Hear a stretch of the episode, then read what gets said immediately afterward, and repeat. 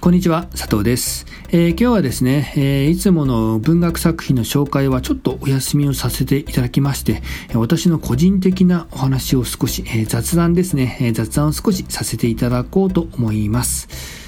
それでは始めていきます。よろしくお願いします。えー、今回はですね、ちょっと私の雑談をさせていただこうかなと思っています。えー、先日なんですけれども、えー、YouTube の方からメールが届いていまして、でそのメールを見たところ、えー、登録者数がせんめい超えましたよと、えー、おめでとうみたいな、そういったあのメールが届いていたんですね。で、そして確認してみたところ、えー、本当に、えー、ちょうどせんにんを超えていて、えー、なんと言いますか、えー、よかったなと、えー、自分で思っていたよりもちょっと嬉しかったんですよね。少し達成感があったんですですね。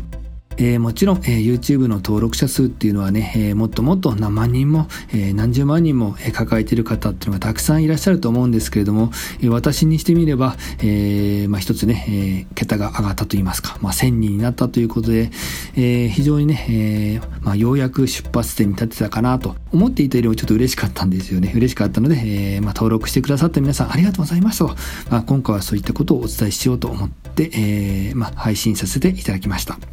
えー、そしてあの今この配信しているのポッドキャストなんですけれども、えー、こちらもですねちょうど先月ぐらいですかね、えー、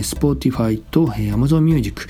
えー、こちらの方で、えー、おすすめかなんかにあの取り上げていただいたらしくて、えー、こちらも再生回数がものすごく跳ね上がったんですよね。先月からこうものすごく跳ね上がっていて、えー、なんかちょっと先ほど、えー、改めてグラフを見てびっくりしたんですけれど、えー、マッターホルンみたいなこう鋭角、えーままあ、マッターホルンっていうのはこのスイスにある山なんですけれど、スイスにある山でマッターホルンマッターホルンっていうとてもあの好きな山があって、まあ、いつか行ってみたいなと、スイスに行ってみたいなと思ってるんですけれども、えー、このマッターホルンみたいなこう鋭角的にギュンとこう再生回数が上がっていて、いやなんだこれはっていうね、ちょっと何かバグったのかみたいな感じで、まあ、そんな風に感じるくらい、えー、急速に、えー、先月ぐらいから視聴回数が増えていて、ちょうどね YouTube と、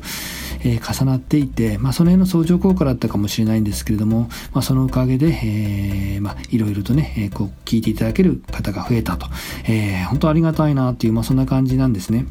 えー、そして改めて振り返ってみたんですけども、えー、この YouTube とかポッドキャストの配信を始めるきっかけっていうのが、えー、コロナですね、えー、コロナになったので、えーまあ、自宅にいる時間が長かったので、えーまあ、せっかく時間があるから今まで自分が読んだ本とか自分が考えてきたことを、えー、少し整理してみようかなと、まとめてみようかなと、えー、そのような感じで、えー、どちらかと言いますと自分のために始めたんですね。なんかちょっとかっこいい感じがしますけれども、えー、これが本当に、えーまあ、本音で、まあ、自分のためためにちょっとねまとめていこうかなということで始めてみたんですね。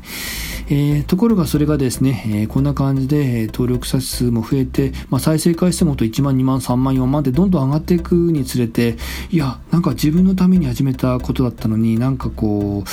えー、いいのかなっていうか、なんか申し訳ないなっていう感じも、えー、ちょっとしたりもしたんですけれども、えー、なんか、えー、本当にねいろんなコメントなんかもいただけるようになって、えー、よかったなと、えー、ちょっと嬉しいなと、えー、特にろくじゅうだいとかななじゅうだいの方からコメントなんかをいただくと、いやなんかすいませんっていう感じになりますけれども、えー、なんかねあのー、少しでも皆さんの、まあ、暇つぶしというか、えー、そういった時間にね空いた時間、移動の時間とかちょっとした時間に聞いていただいて、えー、少しね何か考えるヒントを提供できたらいいなと、まあ、そんなことを改めて、えー、考えた次第です。えー、そして、えっとまあ、せっかく今ちょっと思い出したので、せっかくなんで、えー、一気にお話ししてみようかなと思うんですけど、えっと、私が独立起業して、えー、かれこれにじゅうねんいじょう時間が過ぎたわけなんですけれども、えー、何年かにいっかいぐらいの割合で、えー、こんな感じでちょっとね嬉しい瞬間っていうのがあるんですね。えー、ちょっとインタビューを受けるとか取材を受けたとか、えー、本に載せていただくとか、えー、の何かね、えー、ウェブサイトに載せていただくとか、そのようなの嬉しい瞬間っていうのが、えー、何年かにいっかいぐらいあるんですけれども、えー、その嬉しい瞬間、まあえー、チャンスが来た瞬間っていうのは、えー、意外とね静かにやってくるんですよね。えー、なんか足音が遠くから近づいてくるとか、えー、予感めいたものがやってくるのではなくて、えー、静かにやってきて、そして、えー、ある日、えー、突然こうメールとかが届いて、えー、急に、えーまあ、アクセスが増えるとか、えー、何かに載せてもらうっていう、まあ、そういったあのことが多かったんですね。えー、なので、えーと今これから独立しようとか起業しようとか、えー、もしかか仕事頑張ろうとか、いろんなことに、ね、挑戦してる方っていらっしゃると思うんですね、えー、そして始めたばかりの頃っていうのはやっぱりなかなか芽が出ないというか、地道な時間っていうのがすごく、えー、続くと思うんですね。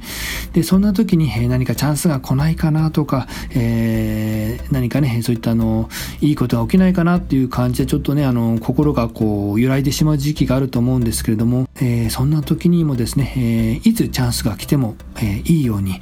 えー、いつねそういったあのいいお知らせが来ても、えー、すぐに飛び出せるように、とにかく目の前のことを徹底的に、えー、挑戦していくと、えー、研究して、えー、いろんなことを同時同時並行でやっていくっていう、えー、それがすごく大切だと、えー、自分の体験を通して思っています、えー、そのような感じで目の前のことを一生懸命、そして同時並行に、えー、そして新しいことも挑戦していくっていう、えー、それを繰り返していると、えーまあ、今回みたいに、えー、ある日突然こうパッと、えー、急にね、えー、再生回数が増えたりとか、えー、取り上げてもらえたりっていうことがあると思いますので、えー、もちろんねもっともっとあの素晴らしい方いらっしゃるんですけれども、やっぱり私の私のようなねこういった地道な、えー、内容を配信している人間にとってみれば、えー こ, ういえー、これでもね非常に嬉しい瞬間だったんで、えー、そういった瞬間が来ると思いますので、えー、そしてねあの今思い出したんですけど、やっぱり私はあの広告を作るとか、あのそういったあの経営者とか会社のねブランディングとか、えー、キャッチコピーを書くっていう仕事をやってきたわけなんですけれども、えー、例えばメディアに取り上げられるとか、すごく嬉しい取引が決まったっていう、まあ、そういった大きなチャンスに恵まれた経営者の皆さんっていうのは、えー、今改めて思い出してみると、えー、ある日突然、えー、そういったチャンスがやってきたよと、えー、電話が来て、えー、佐藤さん、えー、今度テレビに出ることが決まったよみたいなね、えー、どうしたんですかって聞くと、まあ、仕事をしていたらたまたまそこを通りかかった方から話しかけられて、まあ、その方がなんかディレクターとかアシスタントやっている方で、まあ、それがきっかけでね、なんか今度テレビに出ることになったんだよみたいな感じで、えー、佐藤さんが書いた、えー、キャッチコピーも、えー、テレビに映るよみたいなことを言っていただいて、なんかすいませんみたいな感じになるんですけど、まあそのような感じであの本当にあの一生懸命とてもいい仕事をされていて、で地道な仕事をされていて、でお客さんからも評判よくって、でそこで、えーまあ、一生懸命努力された方っていうのはなんかこうもうなんかこう木が熟したって言いますかね、そういったタイミングが来るとパッとこう、えーまあ、チャンスがある日突然やってくる方が今改めて思い出してみると、そういった方がすごく多かったような気がしますね、えー、そういった報告を受けると、ある日突然そういったチャンスが来たよっていう、あのー、ありがとうって言ってくださるっていうね、まあ、そういった方が多かったような気がしますので、えー、ぜひですね、えー、皆さんも、えーまあ 1, まあ、いちねんにねんでそういったチャンスが来るっていうのはね、えー、本当にあの、えー、ごくわずかかもしれませんけど、やっぱりね、えー、さんねんよねんと、えー、そういったあの感じでしっかりと土台を固めつつ、えー、やっていくっていうことがすごく大切です大切なんじゃないかなと、えー、そしてチャンスが来たら、えー、そのチャンスに、えー、躊躇せずに飛び込んで、でそのチャンスっていうのもまたすぐね、えー、すぐ去ってしまいますので、えー、今度は次のチャンスに向けてまた新しい準備を始めていくっていうね、えー、そのあたりの切り替えというか、まあ、同時並行にやっていくっていうことがすごく大切なんじゃないかなと、えー、改めて、えー、まあ思いました。まあ何と言いますか、えこの配信を聞いてくださってる方の中に私なんかよりもどんどんどんどんねすごく成功されてる方いらっしゃると思うんですけど、